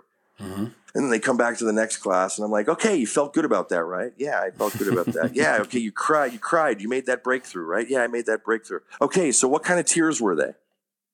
Huh? What do you mean? what what kind of tears were they? There, there's different kinds of tears. People cry when they win the lottery. People cry when they lose a mother or a father. People cry when they break up with somebody. People cry when they don't get the job they want. What kind of tears were they? There's tears of happiness. There's tears of sadness. There's tears of excitement and there's tears of fear. Like what? You know what I mean? And and then oh well, shit, I didn't know that exactly. Right? Now we're going further down the rabbit hole here, right? And so it's kind of scratching the surface when you say, "Oh, I learned how to cry." Great, you know what I mean? That's amazing. Fantastic. Yeah. There's a wide range of. There's also a wide range of, of of happiness too. You could be happy that somebody was found dead in an alley. You could be happy that your kid won you know, got got to go to the school that he wanted to go to. You could feel happy when our president is impeached. You know what I mean? Like, Right.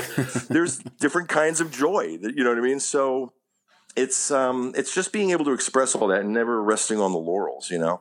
and also, I think working you know working with actors, it's like you know I can kind of tell which ones really are going to stick to it and really are just there because they did some theater back in the day and they wanted to, you know, now they have a little more time because they're an empty nester and, you know, and they're trying to explore that. Hey, look, at, at whatever point in your life you're ready to do it, do it. Um, just don't do it because you think it's going to be fucking easy. You know what I mean? Right. You, you know, uh, nothing, uh, nothing that's worth, worth it is easy. Right, just there to kind of check I- the box. Um, Yeah. in, in, in their lives. I, I, I know you've dropped a couple of names here, which have been Sure. great and meaningful. Um, so I don't mean that in any self-serving way at all. But Oh no, Um, it, it is what it is, and that's what I mean. Like you know, if I was in New York right now having this conversation, people would be like, "Yeah, big fucking deal, Al Pacino." Yeah, I saw him the other. I saw him the other day buying avocados. You know what I mean? Like, it- you know what I mean? It's not a big, but you say that in other contexts, other circles, and it's like, "Whoa, look at Mister Hot Pants," and it's like, Well, "Yeah, well, you know what? yeah. Sorry." I'm I'm Sorry, never- that's just my experience. You know what I mean? Like that. Sorry if the biggest person you've ever worked with was a college professor. I can't help that. Don't shoot me down for that. You know what I mean? No, yeah, I'm I'm definitely not like that. To me, everybody's right on. just just people. But I am Yeah. curious which creatives you most admire and want to emulate. And then part Mm. two of this question is, what do they do from a technical or skill standpoint that makes their work stand apart? Okay. Uh, well, like I said earlier, you know, I mean, when I was a kid, I wanted to be, I wanted to be Jack Nicholson more than anything else in the world.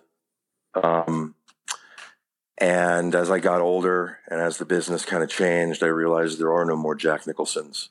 There are no more Marlon Brandos, you know. Um, uh, Marlon Brando was big for me growing up. Um, and I don't know why, because it wasn't really a technique thing. I think maybe I was just attracted to him.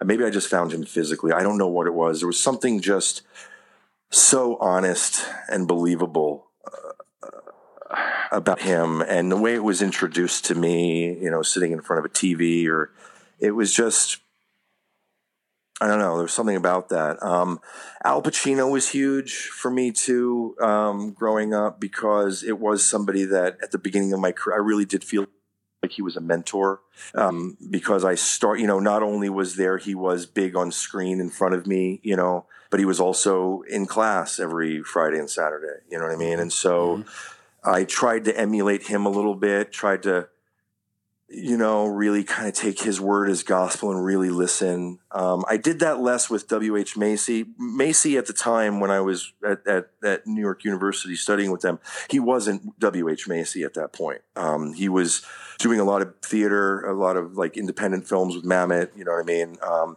he like Fargo had not come out yet. He hadn't done Fargo yet. So he wasn't W.H. Macy, you know what I mean? So I got a good portion of his brain, spent a lot of time with him um, in class and out of class. You know what I mean? I got to hang out with him quite a bit outside of class. And so I just got to pick his brain. So he didn't affect me nearly as much as Pacino did. But growing up, you know, like Pacino, Brando, De Niro, Jack Nicholson, um, you know, uh, those cats growing up, that's what I, that's the type of actor I wanted to be. That's what I want. I wanted to be somebody that was just balls to the wall. Um, and also that I'm Italian, you know, it kind of helped with the attitude. The fact I was in New York, that, that edge, I, that's what I wanted. I wanted to be that edgy actor, you know. Uh, yeah.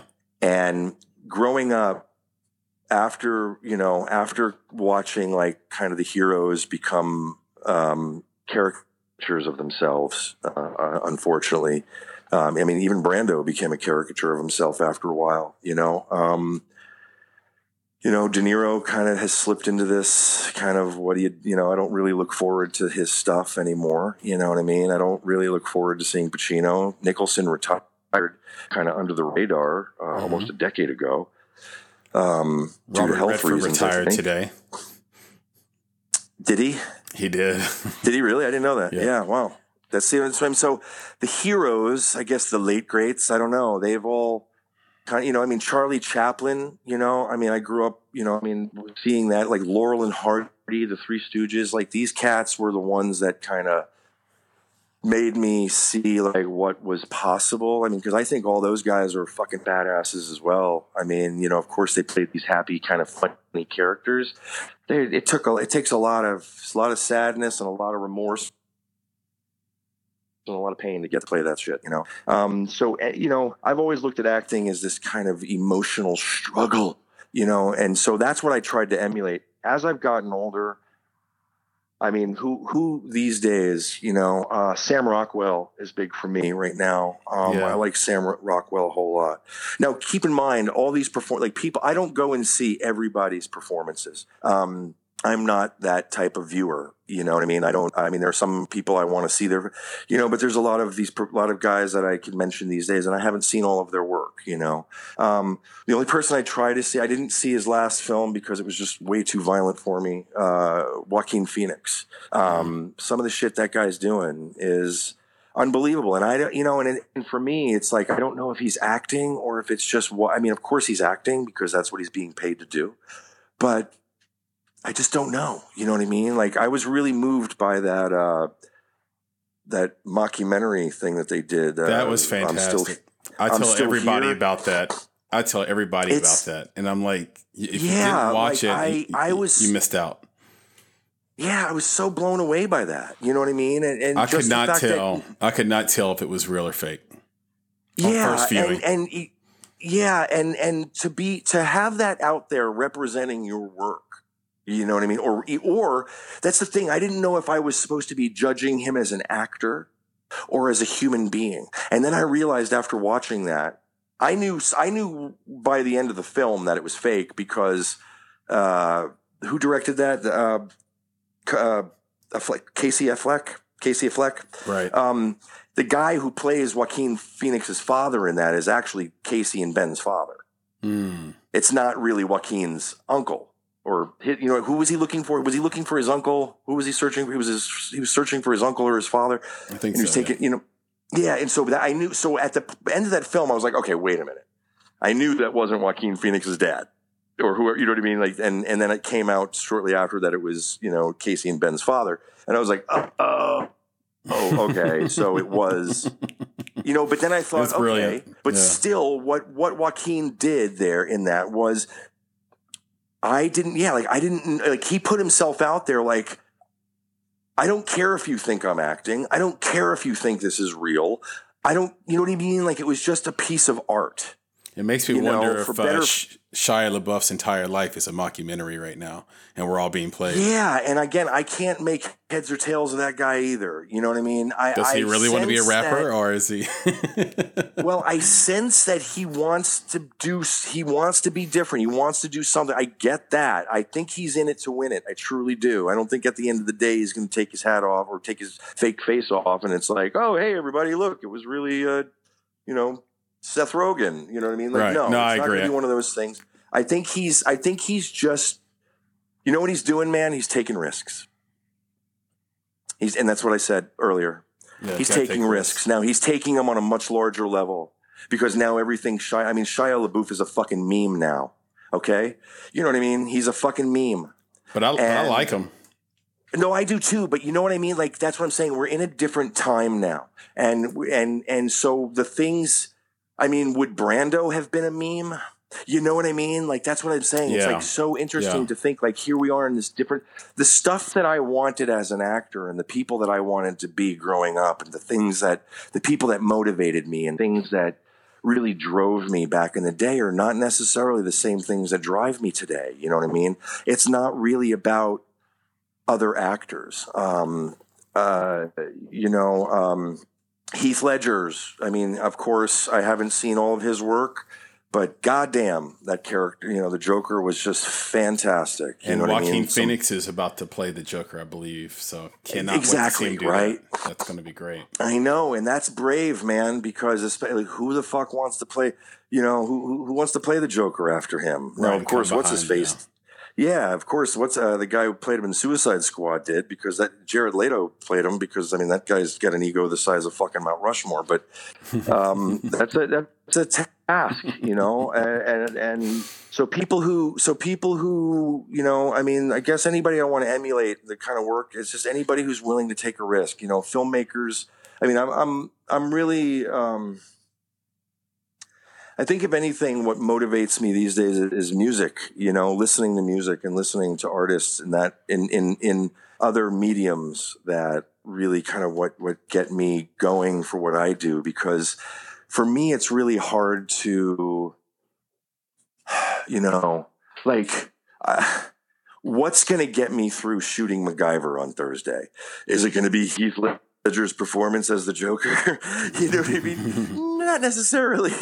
You know what I mean? Like there's no room for that. You know what I mean? It's it's MacGyver. You know what I mean? And I don't want to I don't want to minimize it, but it's not the same level, right? It doesn't have the same impact. And right. so I can't really use the influence these big huge deep dark edgy influences for some of the stuff that I get offered. You know what I mean? Um, because it just doesn't fit it, you know? And so I tend to kind of gravitate towards music, uh, listening to artists express themselves in that way because I think, you know, for, for a couple years, I fancied myself being in a band. I sang for a band in, in was in Montreal uh, for a bit doing that. And um, I was the lyricist and the singer, lead singer. I didn't play any instruments.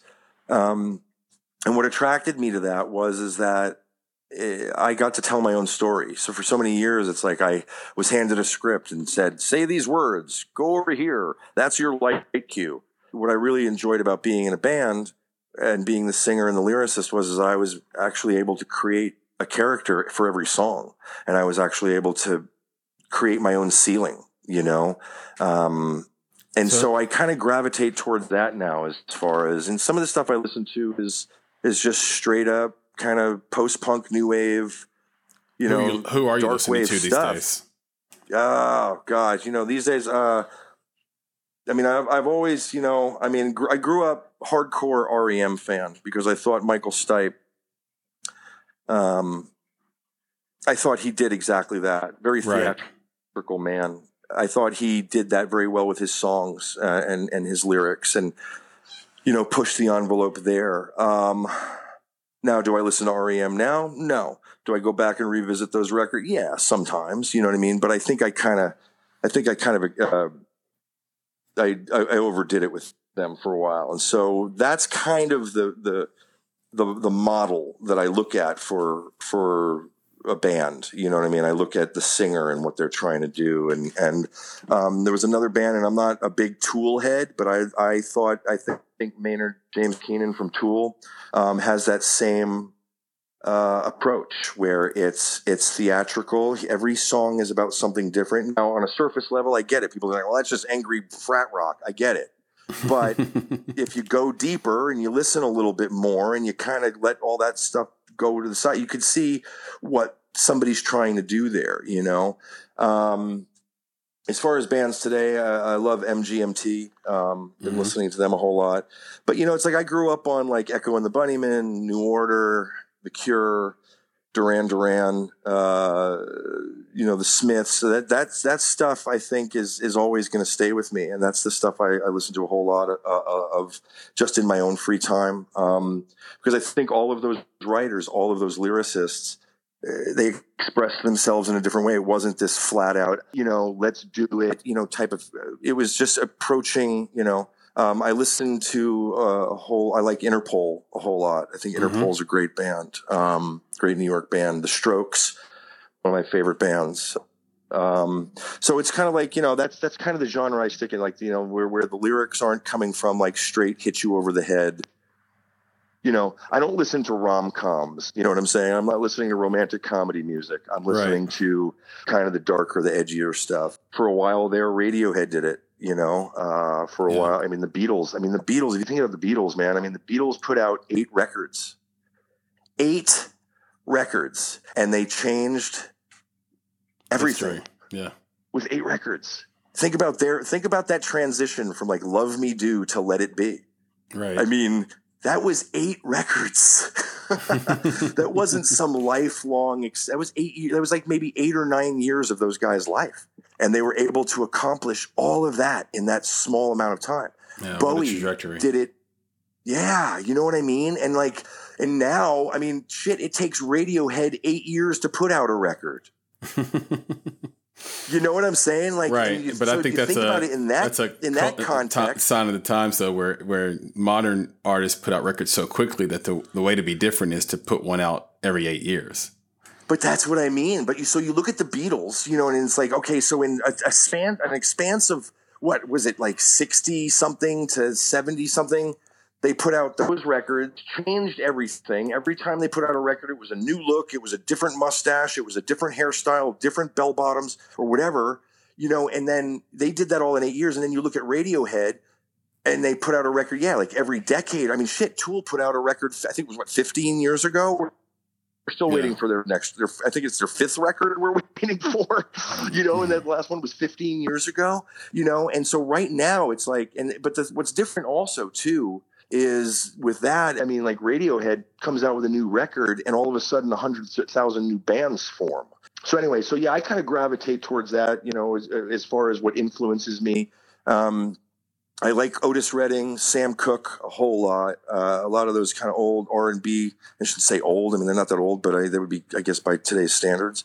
Um, you know, Sinatra, uh, Sammy Davis Jr. I saw that. You know, the fa- film festival came through couple months ago, and and I kind of stuck to watching documentaries uh, because it just it just felt like the storytelling in a documentary is is just a different way of doing it. Um, there's an actor yeah, guy by the name of I think his name I think his name is Jim White. I could be completely wrong. I think White. Um, that I saw. I, it's it's interesting because I'm not I'm not. It's very hard to move me these days visually because I feel like I've seen it all. I mean, I tend to if I want to be moved visually, I tend to kind of go back to the the older stuff. You know what I mean, like Hitchcock and all that stuff. And um, but um, so anything that comes out new, I'm I, I'm like, yeah, okay, let's see if this does it. You know what I mean? Mm, sometimes it misses the mark. I mean,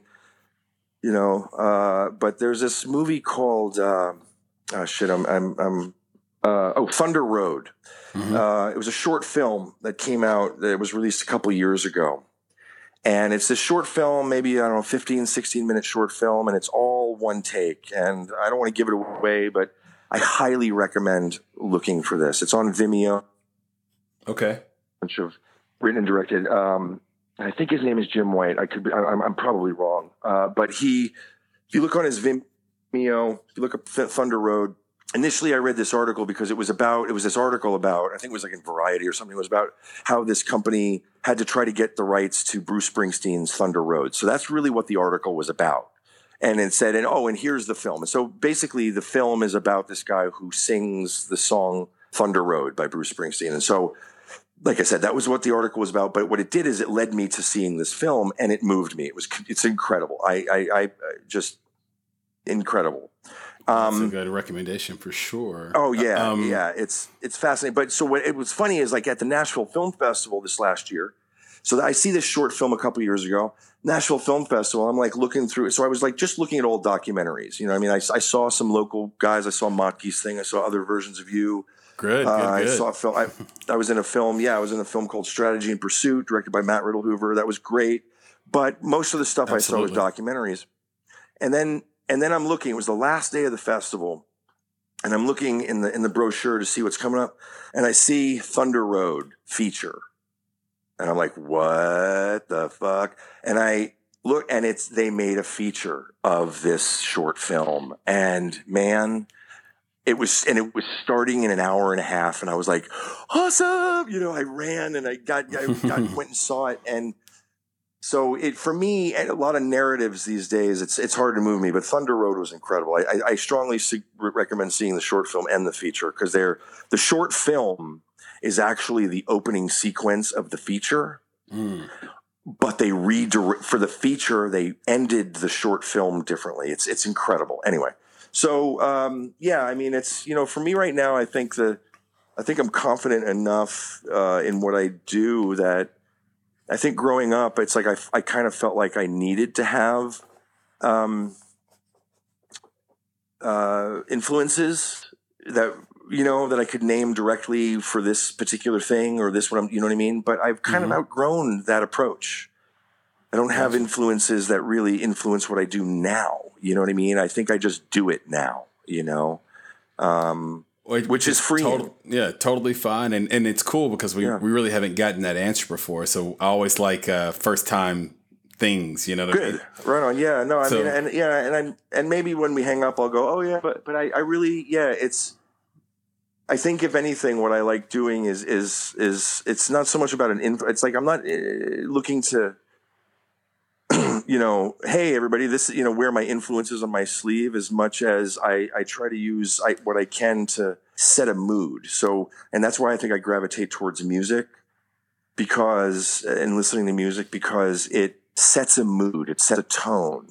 And so when I hear a record or I hear some new piece of music or something that I haven't or something strikes me, I usually go, okay, so now when I play this type of guy, I know I can listen to this record. You know what I mean? And and probably fit in it. And that's kind of how I look at it anyway. So long winded, I know. No, but this has been a blast. You you uh, you have a great knack for storytelling, and believe it or not, we are on our Thank you. last question. Uh, Let's do it. in your opinion, what are the top three online resources for actors? online resources for actors? Well, it depends on what stage of the game you're at. You know, I mean, um, right now the top three resources I have are IMDb, you know, IMDb Pro, because Mhm. that's you know, uh, of course you have your Actors Access, your casting networks. You know, I mean the the the resources that I have to kind of go to to stay in this business. You know, um, it matters what's on uh, your IMDb. And I get actors asking, "Well, does it matter if I have an IMDb or not?" And it's kind of like saying, "Well."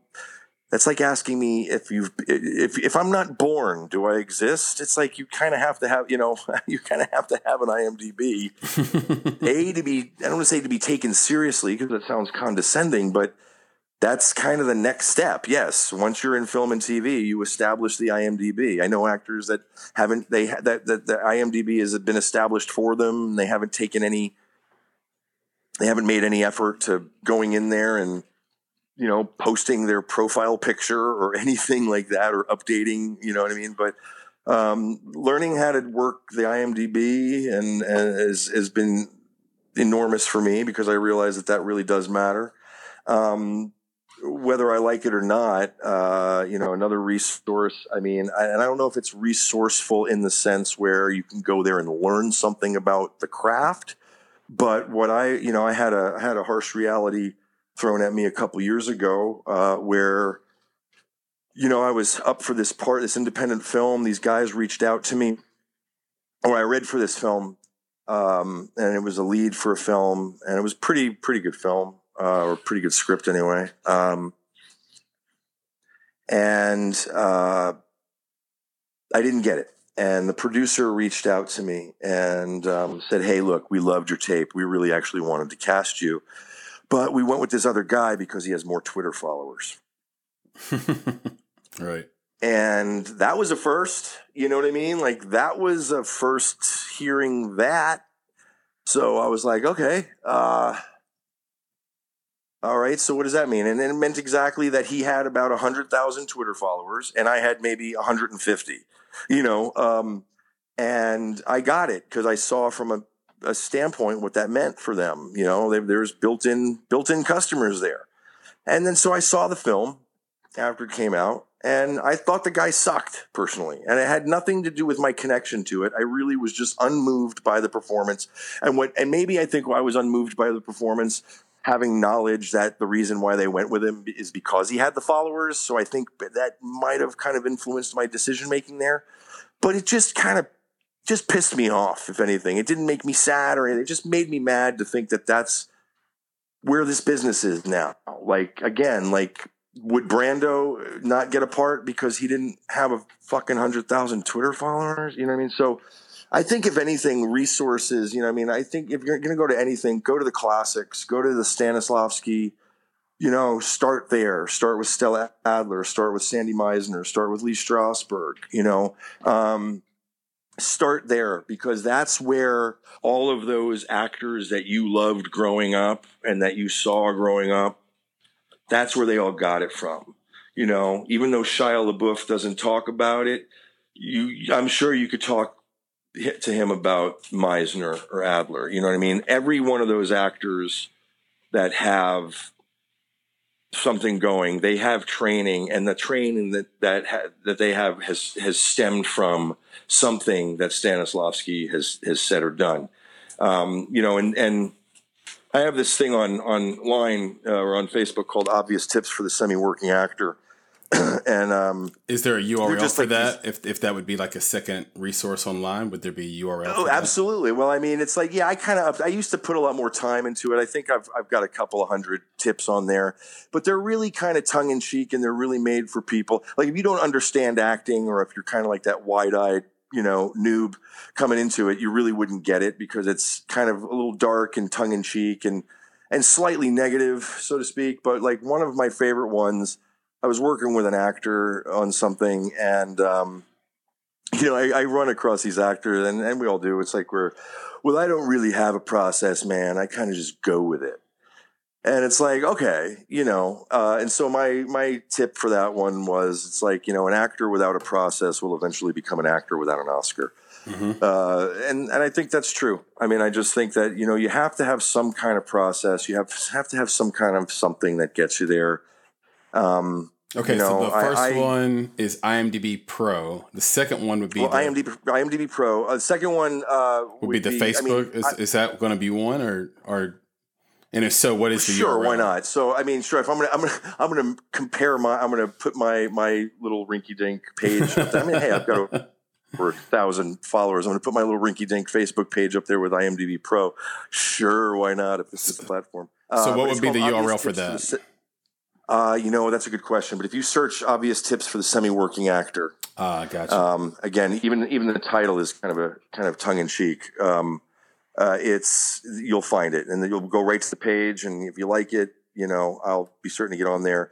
You know, I constantly get these messages from Facebook saying, "Hey, you need to up all your followers are waiting to hear from you," and it's like it reminds me of just how much I'm not doing on there, and you know, it's like for a guy who has a page with a couple of thousand followers, I'm like, yeah, maybe I should put a little more thought into that. I mean, I've been told to write a book and all that, and I probably will one day, but I kind of like just giving those things off for free. Um, and a third resource uh, on, and you're saying strictly online. Yep. Um, yep.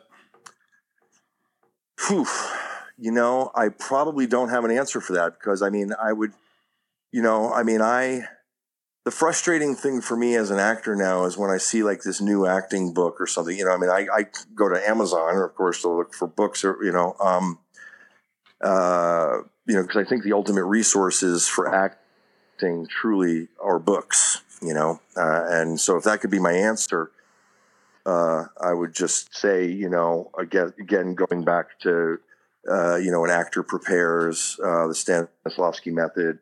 Um, uh, the practical handbook for the actor um, from the Atlantic Theater Company. It's pretty dense and it's pretty hard to kind of understand on a first take, but uh, right. it, it, kind of breaks it down in a very Meisner way. Um, but you know, the frustrating thing for me with like books or resources or anything like that personally is as soon as I start reading something that's good you know, or something that's motivating or motivational or or something where I'm like, wow, this is fucking awesome. You know what I mean? It immediately makes me want to start acting.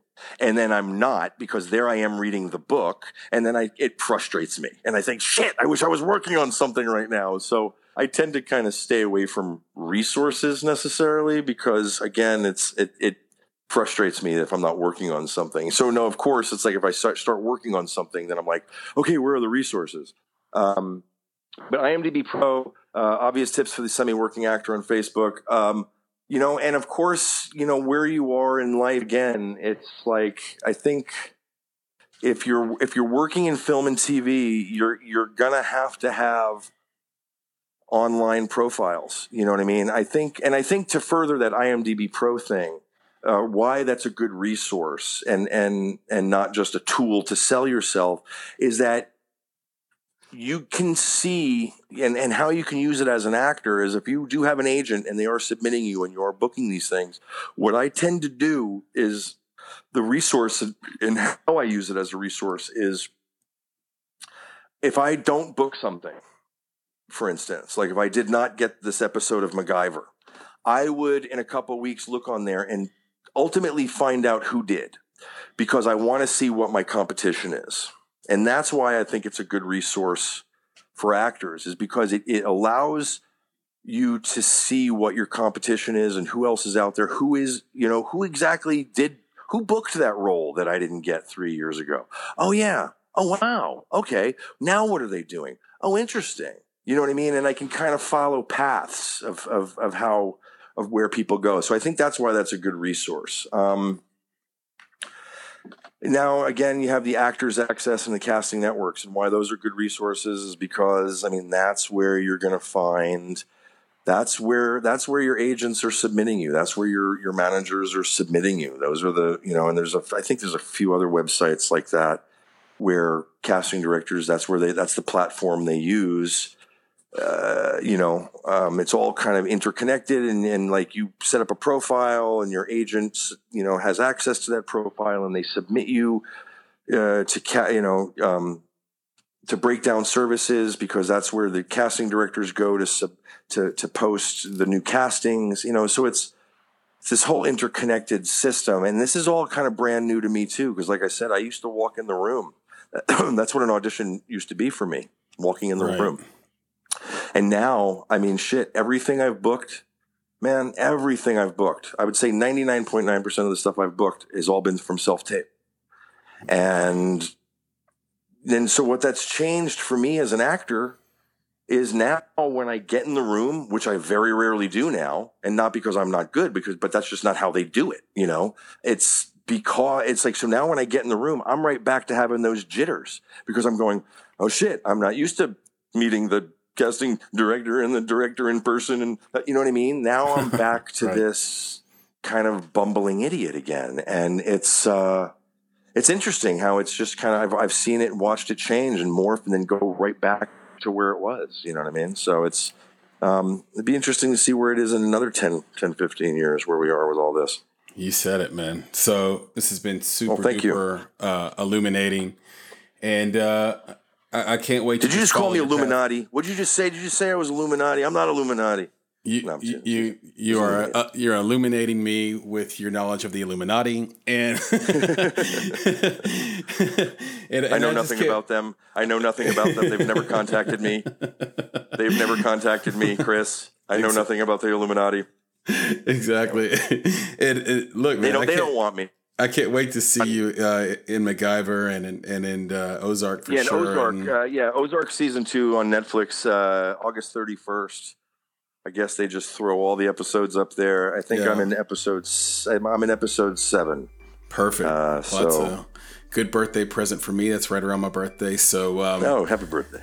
Thank you. That'll be perfect. So, um, yeah, I will talk to you soon, man. Let's see each other out there uh, on the beaten path of uh, the creative, and. Um, uh, maybe coffee or wine or lunch or something soon. Absolutely. Hey, man, it's been a pleasure. Thanks for having me. I hope to. Uh, I hope this goes well. I really, I, I really appreciate what you're doing here. I think this is a great, it's a great thing you got going, and I can't wait to hear more of them. You're the best, man. Thank you so much. All right. Bye. All right. Be good. Bye. You've been listening to the Make It podcast. To find more information on this week's creative, including links to their projects, social media, and transcripts of this interview, please visit our website at www.bonsai.film forward slash podcast. If you haven't already, you can join our podcast community on Apple Podcasts or the podcast app of your choice. You can follow us on Instagram and Twitter at underscore bonsai creative and on Facebook by searching for Bonsai Creative. And of course, if you're looking to take a big step toward your filmmaking success, go to www.bonsai.film and click on Show Me How to schedule a free discovery meeting and needs assessment. You have everything to gain. Until next time, be better, be creative, be engaged, and thank you for listening.